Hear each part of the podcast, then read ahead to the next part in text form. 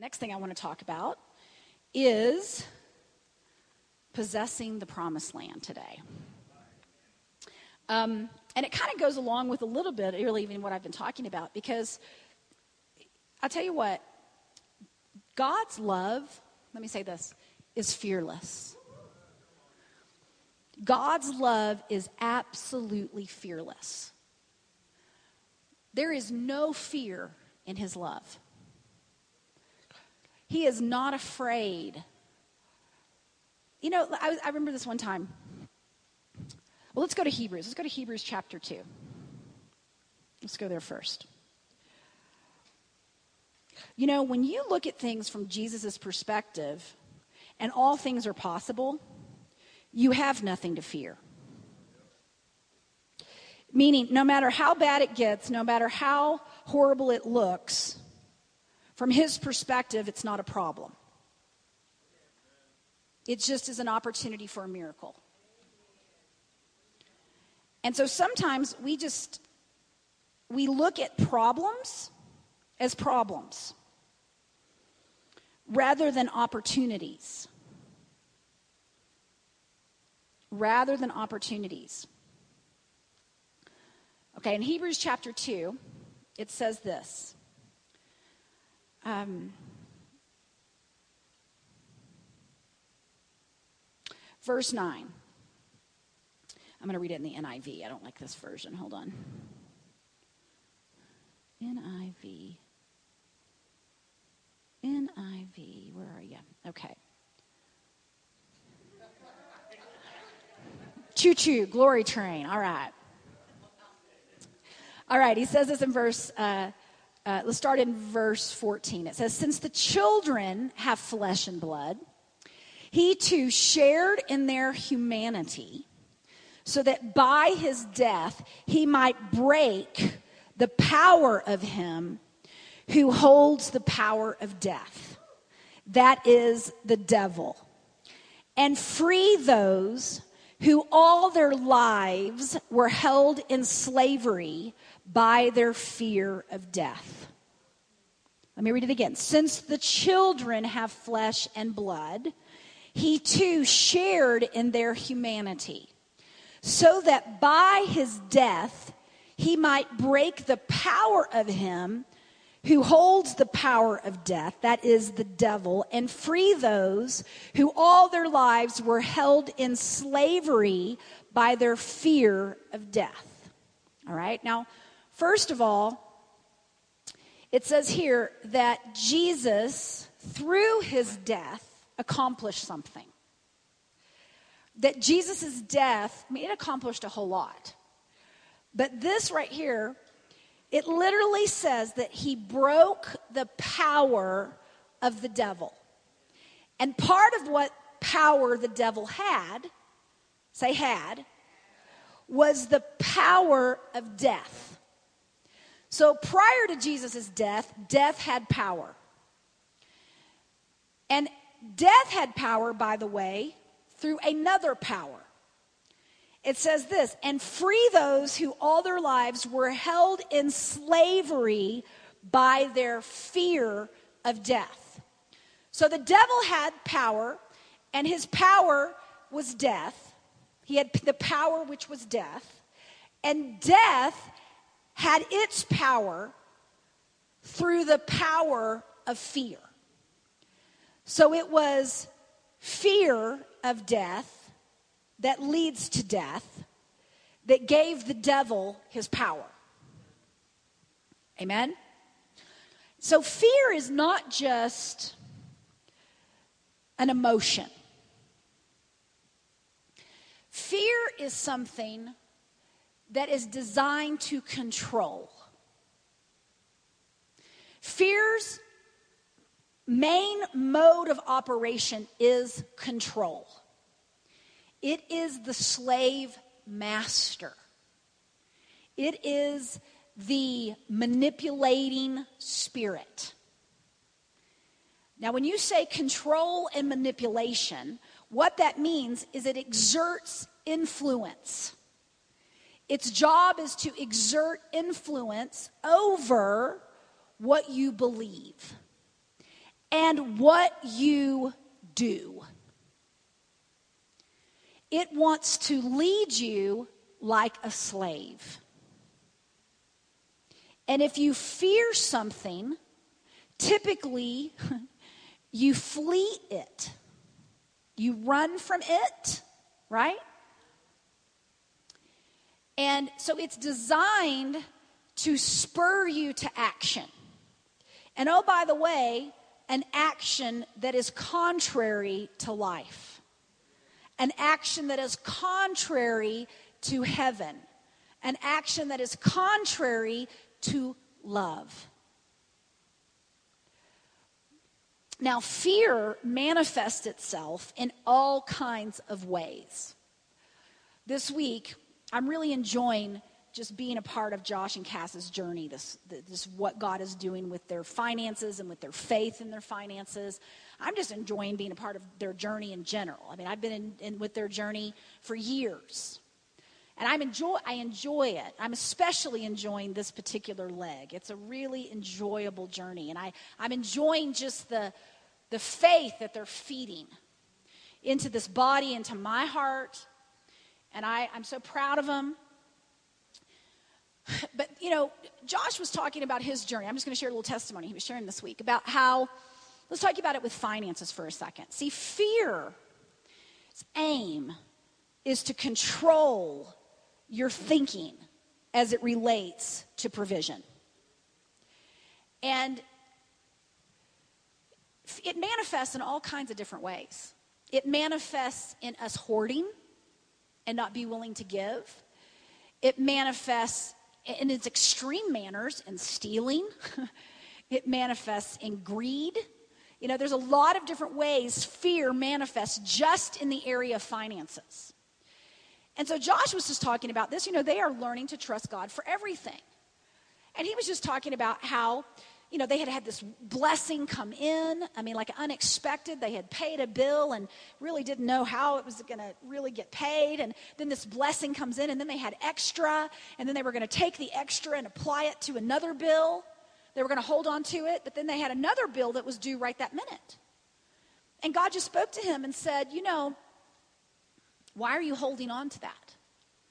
Why can't you believe why don't you go ahead and pay what's due right now?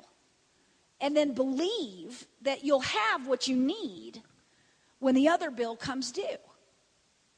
Do you, do you, are you following what I'm saying? So, say you've got $500, you've got a $500 bill that's going to be next week, but you've got a $500 bill that's due today. But in your mind, you're thinking, well, the bill that's due next week is really more important than the bill that's due today. So you start to manipulate. Your thinking begins to be manipulated because there's a fear there. What's the fear? That you will not have provision for tomorrow. And so it begins to control you in the way that you are making decisions. I'm telling you, that's what fear does. It controls the way you think. And I will say this it's usually unbeknownst to you or to me. You know, going into, honestly, into about the same time, even just the financial stuff here, here at Prayer Mountain, God said to me, Chalice, you are going into a season of absolutely kicking the teeth out of fear. And I mean, I remember when I said it, I was like, wow, okay, let's do it. All right, that sounds great. You know, but it's subtle. You know, sometimes it's not. I mean, sometimes I don't know about you, but I mean, I've been in the middle of the night before a spirit of fear come into the room, and I mean, you wake up and your arm, you know, your hair's on the edge of your your arm, and you're ah, and you know, in the name of Jesus, you know, I've not been given a spirit of fear, but a power of love and a sound mind, and you rebuke it, and it leaves. But most of the time, the manifestations of fear are not that frontal. All right, they are way more um, undercover. They're covert and they're in our, embedded in the ways of the way that we think and in the ways that we interact with others. And, you know, even in our relationships, relationships are absolutely influenced by the spirit of fear. And we, we disconnect and we withhold love from each other because we're afraid of each other. Now, whether we call it that or not, or whether we recognize that that's what it is, right? But love always is for connection, right? And love and faith is not worried about tomorrow. Right, bless you. Okay, let's go to Matthew 6.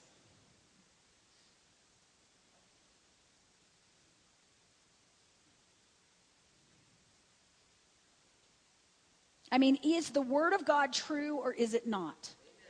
And at what point are we going to begin to rely on it rather than just it be a theory? Okay, it says,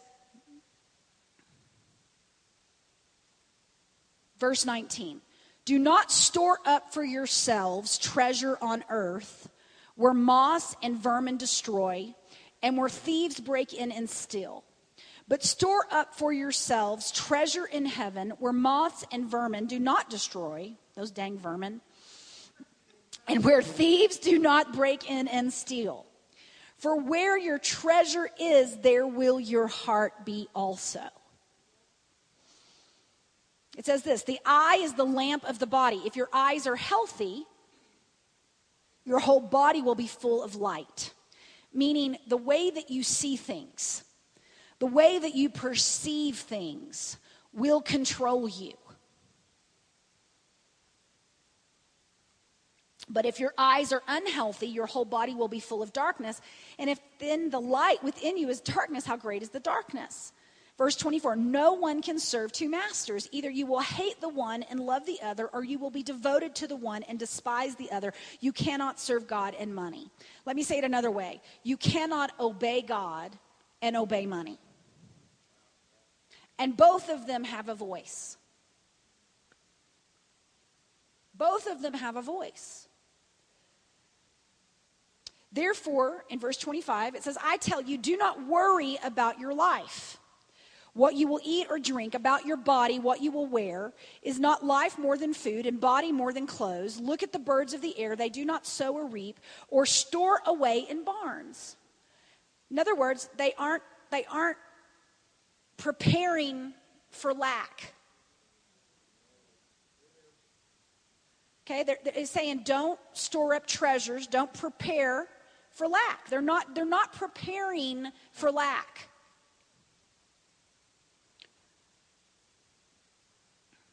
Are you not much more valuable than they? Can any of you worry by, can you add, can, wait, can any of you, by worrying, add a single hour to your life?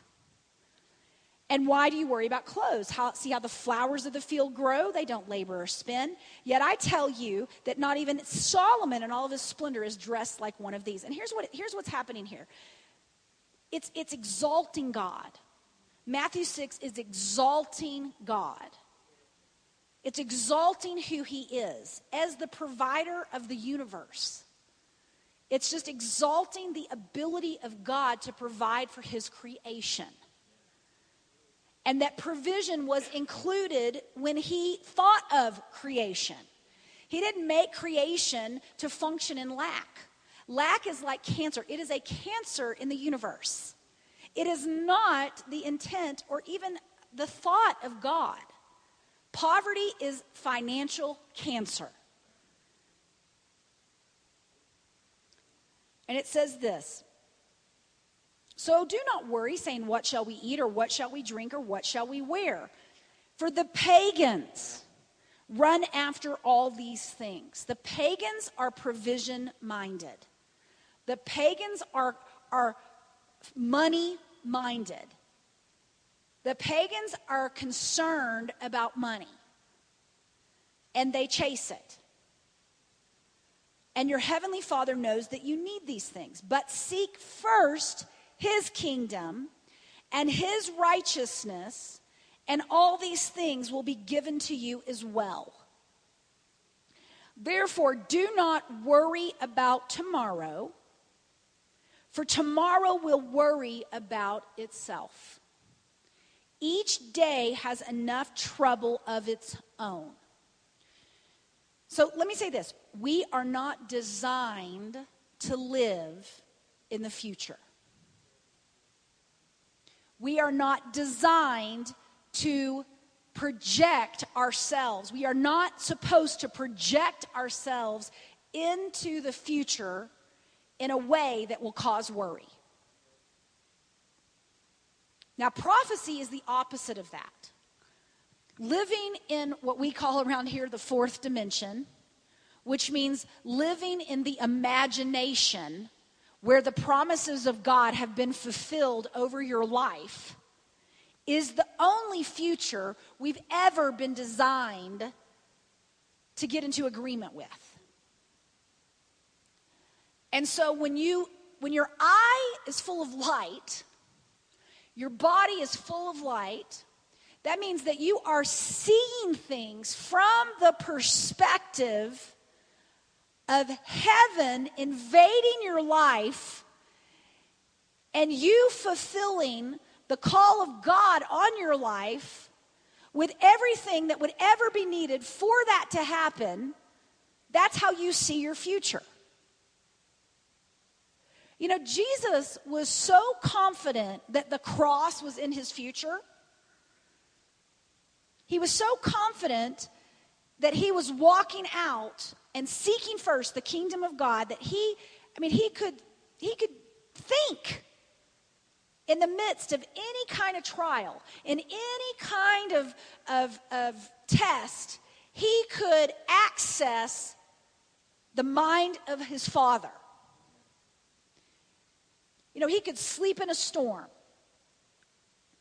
You know, the other day I just had this vision of, because the reality of it is, I mean, I have personally been walking through this whole financial thing. I mean, you don't get called to something. You do not. I mean, you just don't. You do not get called to anything in this life with the ability to financially afford it. God is not calling you to do something that is just big enough for you to do. It wouldn't be a call of God then, it would be a decision of you. God is calling you to do to make the earth look like heaven. He's calling you to rebuild the desolate places. He is calling you to rebuild the lives of broken people and in all kinds of different ways. He's calling you into business. He's calling you into you know, education and into Paul, whatever he's doing, whatever, whatever vision he has put in your heart. There is a vision in your heart right now, whether you believe it, where you know it or not. You have dreams, you have desires to give things to people. You have, you have, you have so much um, potential that God has put inside of you to make a difference. Everyone in here has a desire to be significant, to do something that makes a difference. And guess what? It's going to take more money than you have. And so we can either be like the Israelites who came out of the world system, they came out of slavery, they came out of bondage, they came out of being controlled by fear. That's what slavery is it's, contr- it's absolute control through fear, it's intimidation through fear. And circumstances try to control us. Numbers on bank statements try to control us. Unpaid bills, bill collectors, all of these things that come our way, are, they have a voice and it is not the voice of faith. I can't even tolerate that talk. I've come to a place in my life where if you're going to start to talk that way around me, you will get into a prayer session. I mean, you can ask Brian. I mean, I literally leave the planet. I will leave the planet, go into the heavenlies, and thank God for the abundance of all things. I will begin to just pray. You saw me. I can't even. I can't even. I can't even have a conversation about how things are going to go badly. Because they're not. You were not your idea.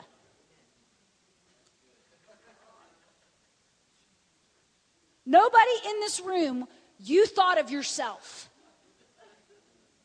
You didn't think of yourself. You didn't think, oh, well, maybe when I, you know, you might have a dream when you're kid, well, maybe I'll grow up. Like, who knows if that's even your thought? You know, it takes us some maturity in walking with Christ to even figure out that, well, God's been talking to me the whole time. I just thought it was me. You know?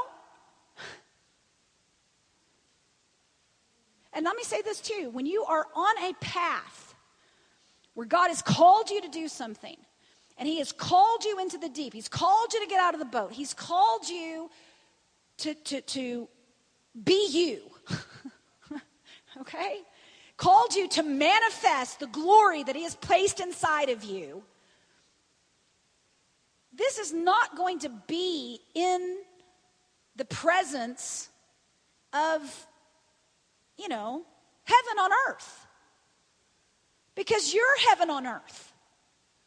So it's going to come from in you, within you. It's going to come from you. You're going to be the conduit of it. So he's not going to put you in the promised land. No, you're going to actually release the promised land. You're going to birth the promised land. You're going to make the desolate place like the Garden of Eden. You're carrying the Garden of Eden. So just you have to be prepared. I mean, you know, no matter where he's calling, he's not calling you into something that already is there. You're taking it and, and creating it. It's called creating. You're planting the heavens in the earth.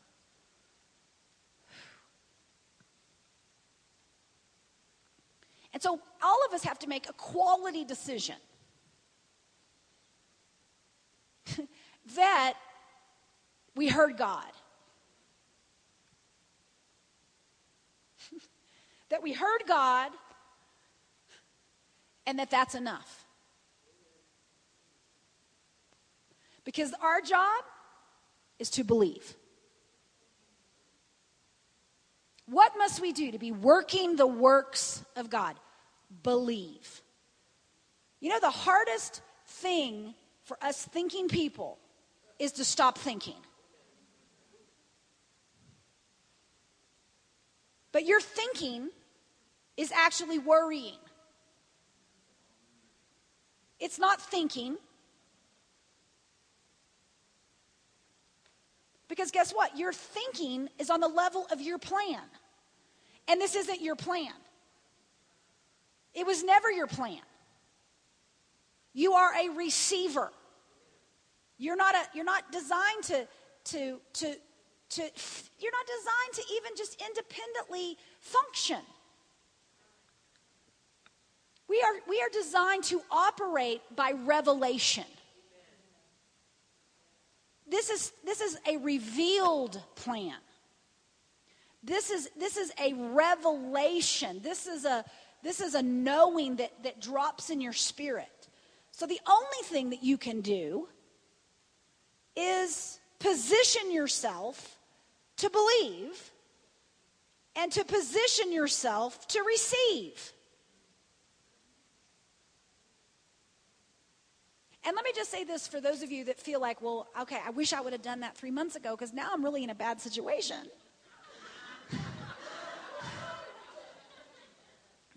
okay, let me read some mail in here, right? Well, guess what? That's not the way God thinks either. He doesn't think, oh, well, I wish they would have done this three months ago when I really could have done something with this situation.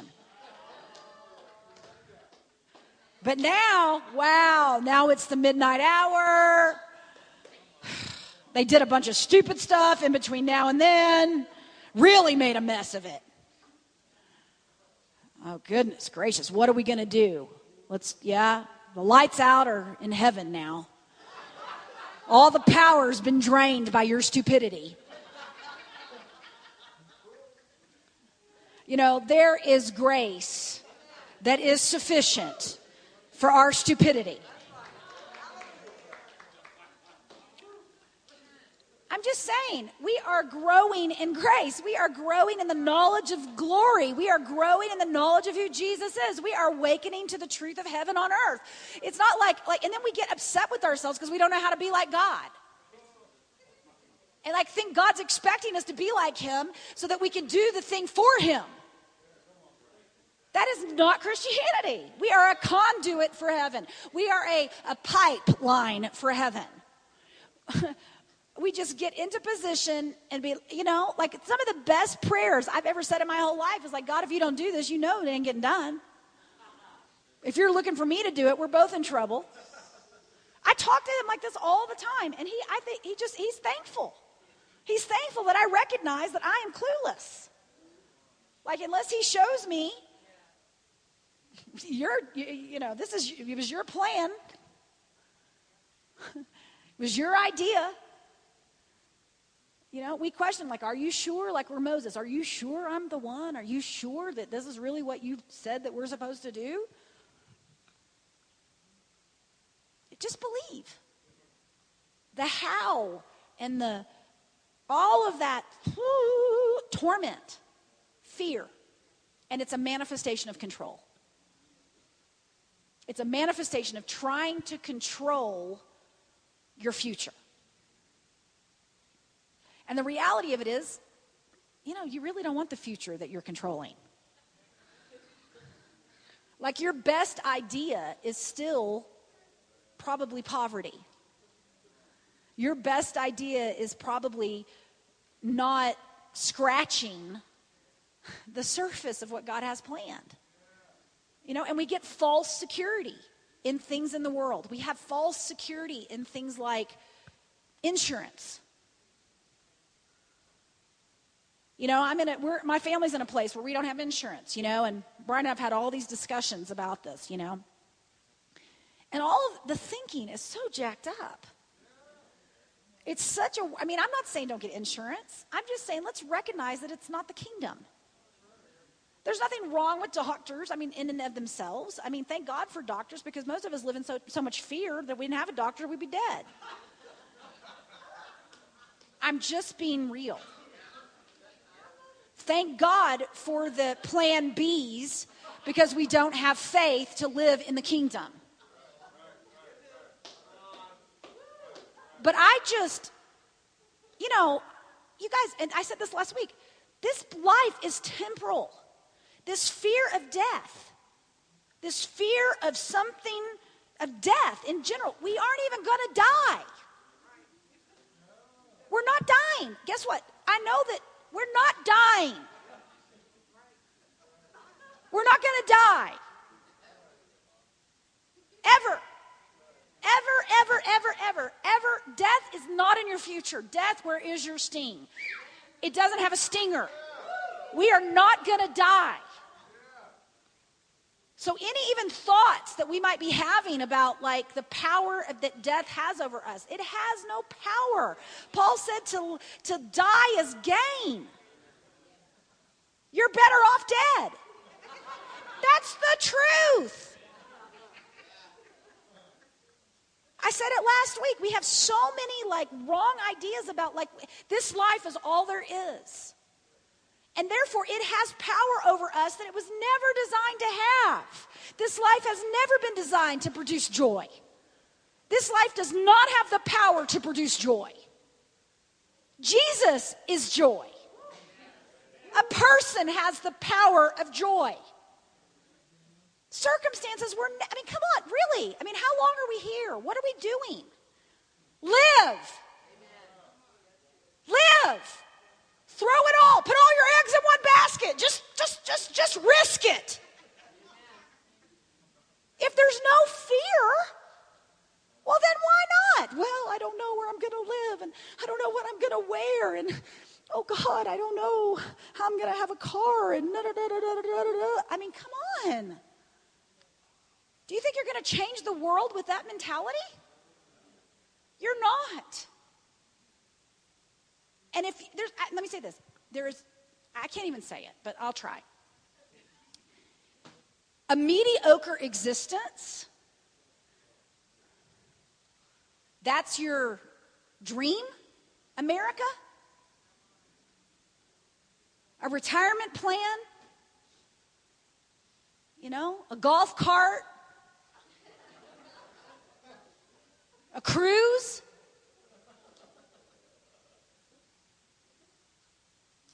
You know, there's a reason why Hollywood is miserable. And it has nothing to do with fame. Famous and miserable. household names and miserable. So much money, they don't even know what to do with it. Miserable.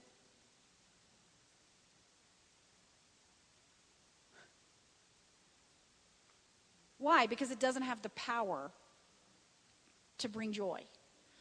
It doesn't have, doesn't have the power to bring wholeness. Let me just say this nothing in all of creation has the power to bring joy and to bring wholeness. It can mask it at best. It's called the walking dead. It's a mask for death. It's a temporary pain reliever at best. I don't know about you, but I don't want to treat the symptoms. To put some money on it, to put a relationship on it, to put a Gucci bag on it.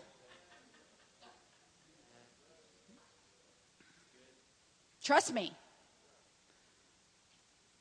I was walking dead.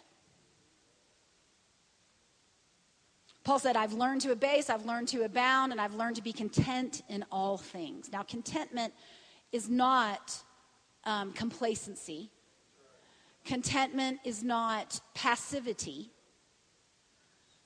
contentment is rest. Contentment is relaxation. Contentment is the absence of worry. Contentment is the place of faith where you know it's already finished, that God has already declared it over you, the end from the beginning, and there's nothing that any circumstance can do to stop it. So you can be content. Because Paul finished his race, did he not? And he learned to rejoice in prison. I know you guys think, well, I don't want to learn to rejoice in prison. Well, that's your problem. I mean, I'm telling you, in Christ, prison can be fun. I can actually envision it. I actually can envision having fun in jail. I think it would I think I'd enjoy myself. I really think I really think I could do it. I, don't y'all think I could do it? I could do it. I really could. I could find joy and love and purpose in prison. I love the story that Andrew said that when somebody got a hold of one of his teachings, I can't remember which one of the book, uh, which one of the teachings it was. I think it's a better way to pray. It is. It's a better way to pray. And I love this story. He said that when the, that there was a woman in solitary confinement that got a hold of his teaching, that the primary purpose of prayer is the enjoyment of God, and that our first ministry is to Jesus. Here she was in solitary confinement. I mean, totally depressed, totally thought, my life is over. I have no reason to live. They might as well just go ahead and execute me now. But when she started to recognize that, wait a minute, I was born to give God pleasure. I was, go- I was born for fellowship. I, was, I don't have to be doing something to have purpose. She said that her whole life changed. Her, she just lived every day in the presence and the glory of God, just giving Him glory and worshiping Him and she had a purpose to glorify Jesus. Isn't that good? You know, let me say this the present is precious. This, this moment right now, the people sitting next to you, they are precious. The relationships that God has put in our life are precious. You know, taking a walk is amazing. I mean, I'm sorry, but cleaning your bathroom. I, am just, you know, we've got to stop exalting certain things and thinking that joy is going to come when everything's good by whatever definition of good, which still isn't heaven in our minds. Because even when we think it's good, it's still not heaven. And we, do you understand what I'm saying? It's a mindset. This is a mindset, it's a joyful mindset. And it's, it's learning to be content and trusting God.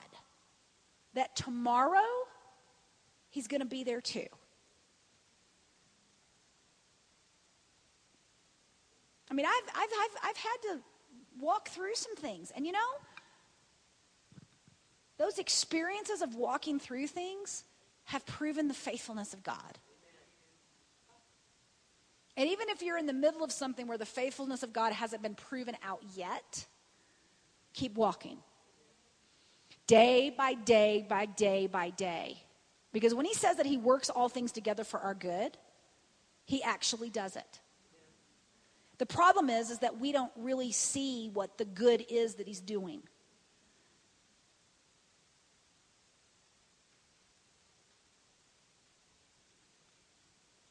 Checking my time. I don't know. I just feel the Holy Spirit is like so like encourage you. Just encourage you, encourage them, encourage them, encourage them, encourage them, encourage them, encourage them. First of all, you're not crazy. Okay? The dreams that God has put in your heart. Okay, you are not insane. He just wants me to say that you are not crazy. See, the mind of Christ seems crazy. Some people think because he picked you, he's crazy. But you're not crazy. You've heard him. The hall of faith in Hebrews chapter 11 tells us many, many things that have been done through faith. You know, when Abraham, you know what he did? He hoped when there was no reason to hope. When all human reason for hope was gone, Abraham hoped anyway. That means no matter how bad it looks, no how bad it gets, you can hope. You know what? You heard God. Abraham was fully persuaded that God was able to do what he promised, what he initiated, what was his idea in the first place. He didn't go to God and say, God, make me the father of many nations. And the reality of it is, is that the God dreams over your life you didn't ask for. Even if you think you did, they didn't originate with you.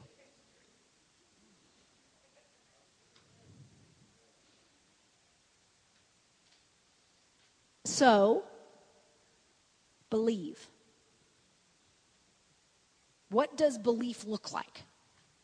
What does belief look like? What does it look like? What does it look like in your life? What does it what does it look like? Some of you are standing for other people. Some of you are believing for promises that God has spoken over other people, for identities that are over other people, children, relatives, loved ones. See your future through the eyes of the promise.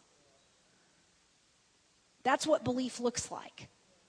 You know, I was driving down the, the, the pass yesterday. I wasn't even thinking about it driving down the pass, and all of a sudden, flash into my head, four new tires on my car. It's like, oh, you're right, I do need new tires. All right, okay, thanks for those new tires. Kept on driving. I got new tires yesterday. Isn't that great? So, what are you going to get today? What are you going to get today? See, I got new tires yesterday. You're like, well, where are they? On my car. Can't you see them?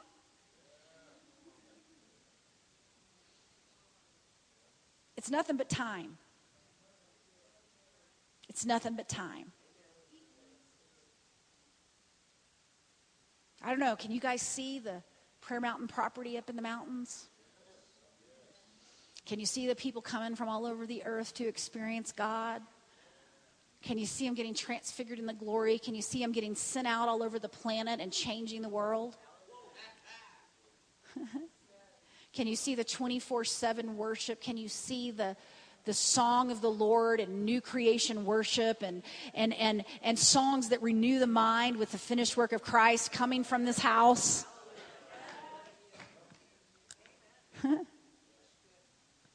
Can you see yourself doing the things that God has called you to do. Look at it, live it, see it, breathe it. It's real. It ain't nothing but time.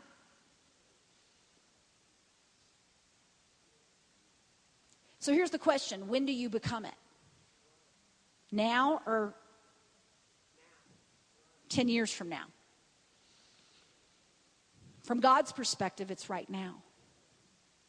He already sees it. Let your eye be single. See what God sees. Because He dreamed it completed. Give yourself little faith props. Draw it out on paper. See the see the vision as it's completed. See it. Just write it out. See it. You know, just write your write a, get a vision board. You know, go get one of those little three little, you know, those big things that kids use. You know, they three pronged things and begin to just draw it out. Draw out the future that God has already completed outside of time with you in it. See the impact that you're going to have in the earth. See the multitudes of people whose lives are going to be transformed because you didn't turn back when things got tough.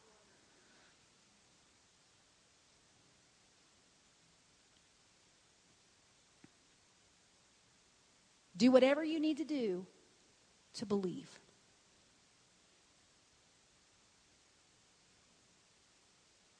Make that vision plain and run with it. And then guess what? Believe for one another. Because guess what? This version of you is not who you're going to be next week. Amen? All right. I, I also just want to share this because I'm just seeing it. Just see the see that. You might as well do this too. When you see it all finished, you might as well draw the dollar bills being attracted to it. Because let me tell you, money is attracted to glory. And there's not a single thing that God had in his mind that he didn't provide the provision for. But let me say this what you see makes a difference. I don't want to start, I don't want to wrap this thing up with fear. You know, I don't want to say, you know, I don't want to do that. But the reality of it is, the sooner that you get in agreement, the sooner you will see it. God's not up there with some magic wand controlling the times, the days, and the seasons and saying, five years from now, I'll let you have that. It's according to what you believe.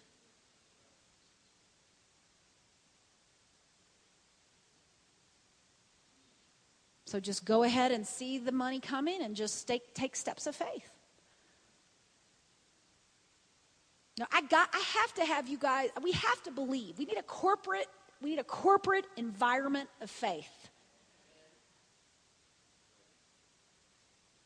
You know, I'm so thankful, and I'll, I'll wrap up with this, but you know, you know why I'm so confident? It's because I had a spiritual daddy who came to Chicago with $200, well, $199.99 we heard the story so many times it would change, you know. But, you know, he come to Chicago with $199.99, living in the basement of Mrs. Jones, and they didn't have no money. Veronica, she didn't buy a dress for five years. Boy, we, were, we rolled the L down to that church on Lake and Pulaski. They stole my guitar, then they stole my car. We used to have to sweep the beer bottles and the liquor bottles out of that place. Smelled like a cigar before we'd have church. Man, when we moved from Lake and Pulaski over to Oak Park, everybody but five people left. Then we outgrew that and we had to go over to, forgot the name of the banquet hall they went to. It's kind of a weird French name, but boy, we had to have intercessory prayer in the bank vault through the kitchen. Smelled like fried eggs while we were praying. But we were faithful. 6 a.m. before every Sunday morning at 7 o'clock service, we were in there praying in the bank, smelling like eggs. Then God said, Buy that mall. I said, Who are you talking to?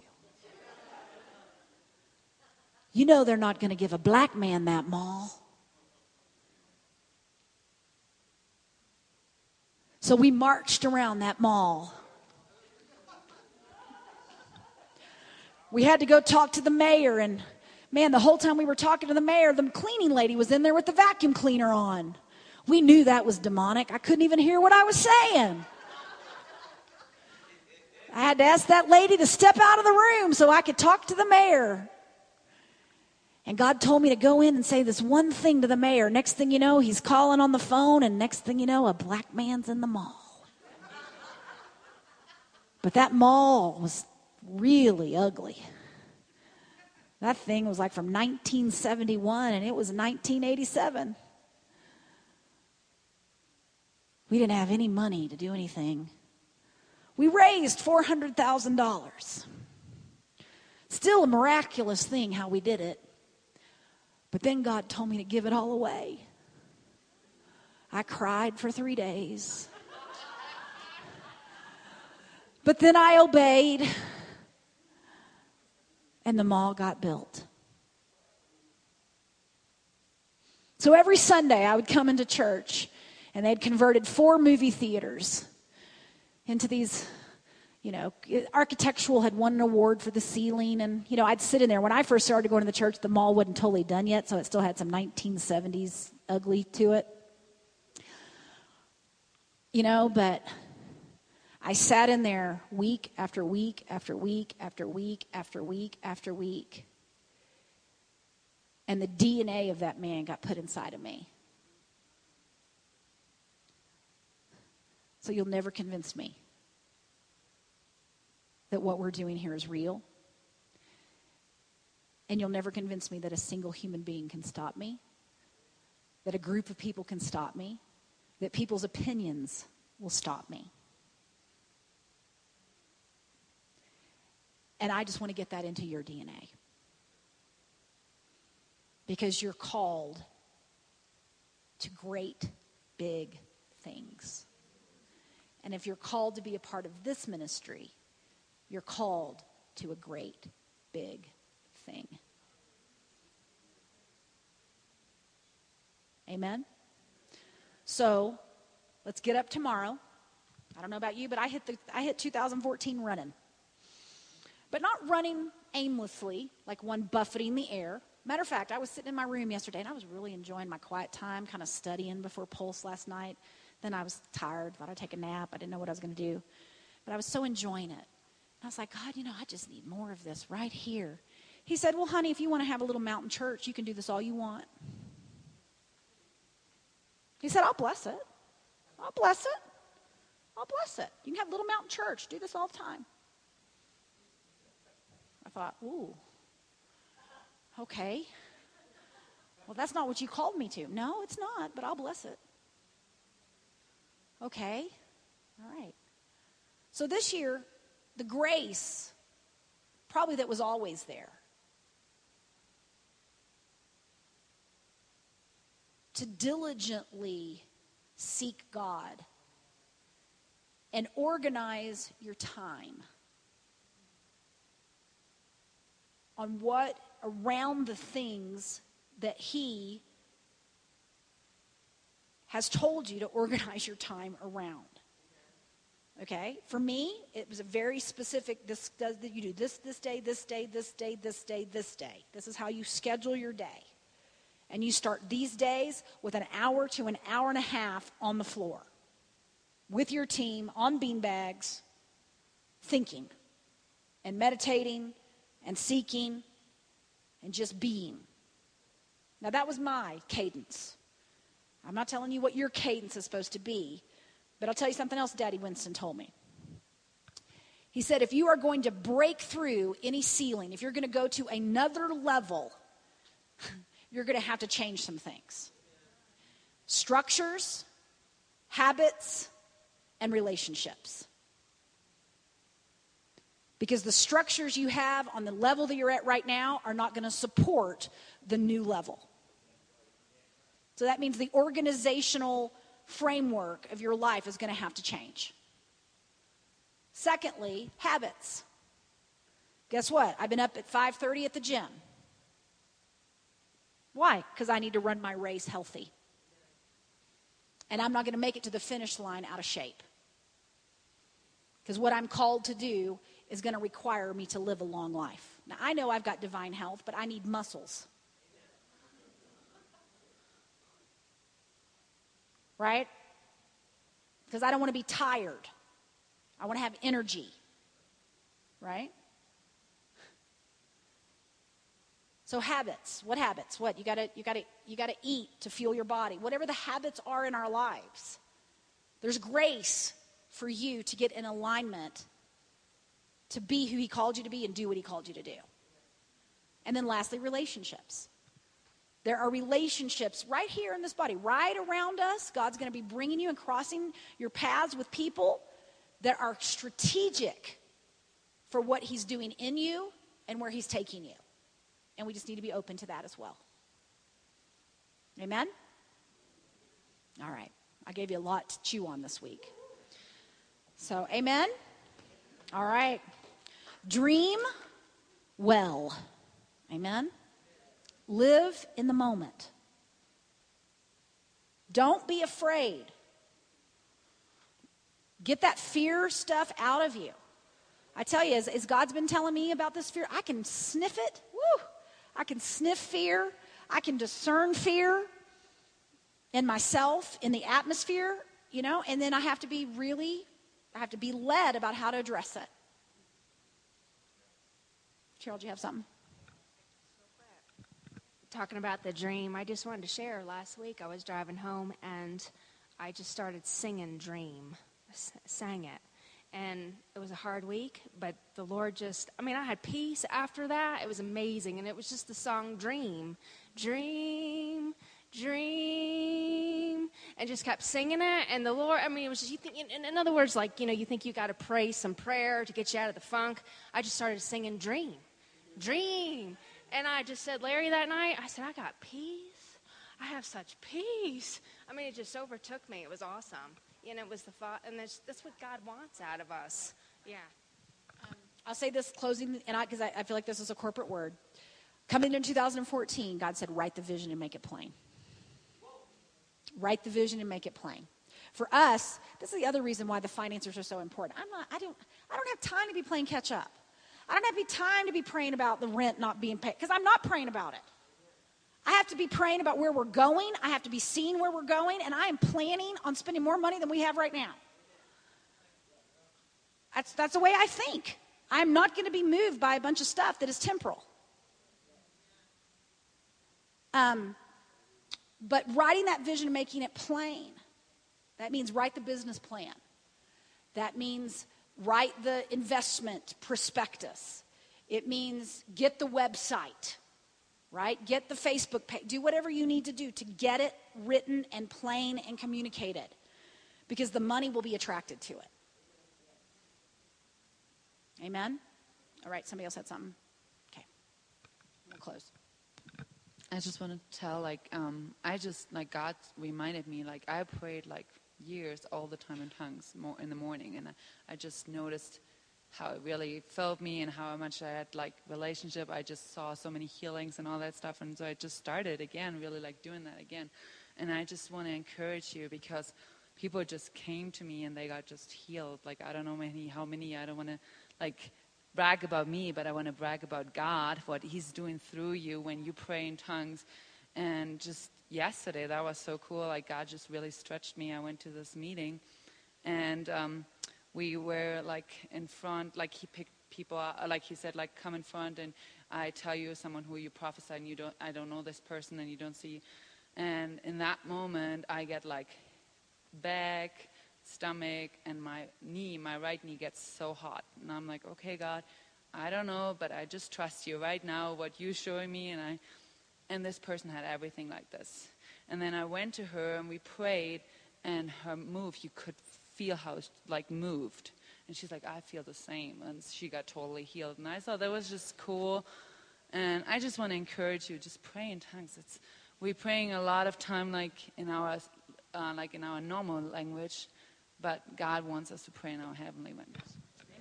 Amen. Amen. All right. Well, Father, we thank you that this is a supernatural week. We're making supernatural progress. I thank you that um, I just see walls being punched through.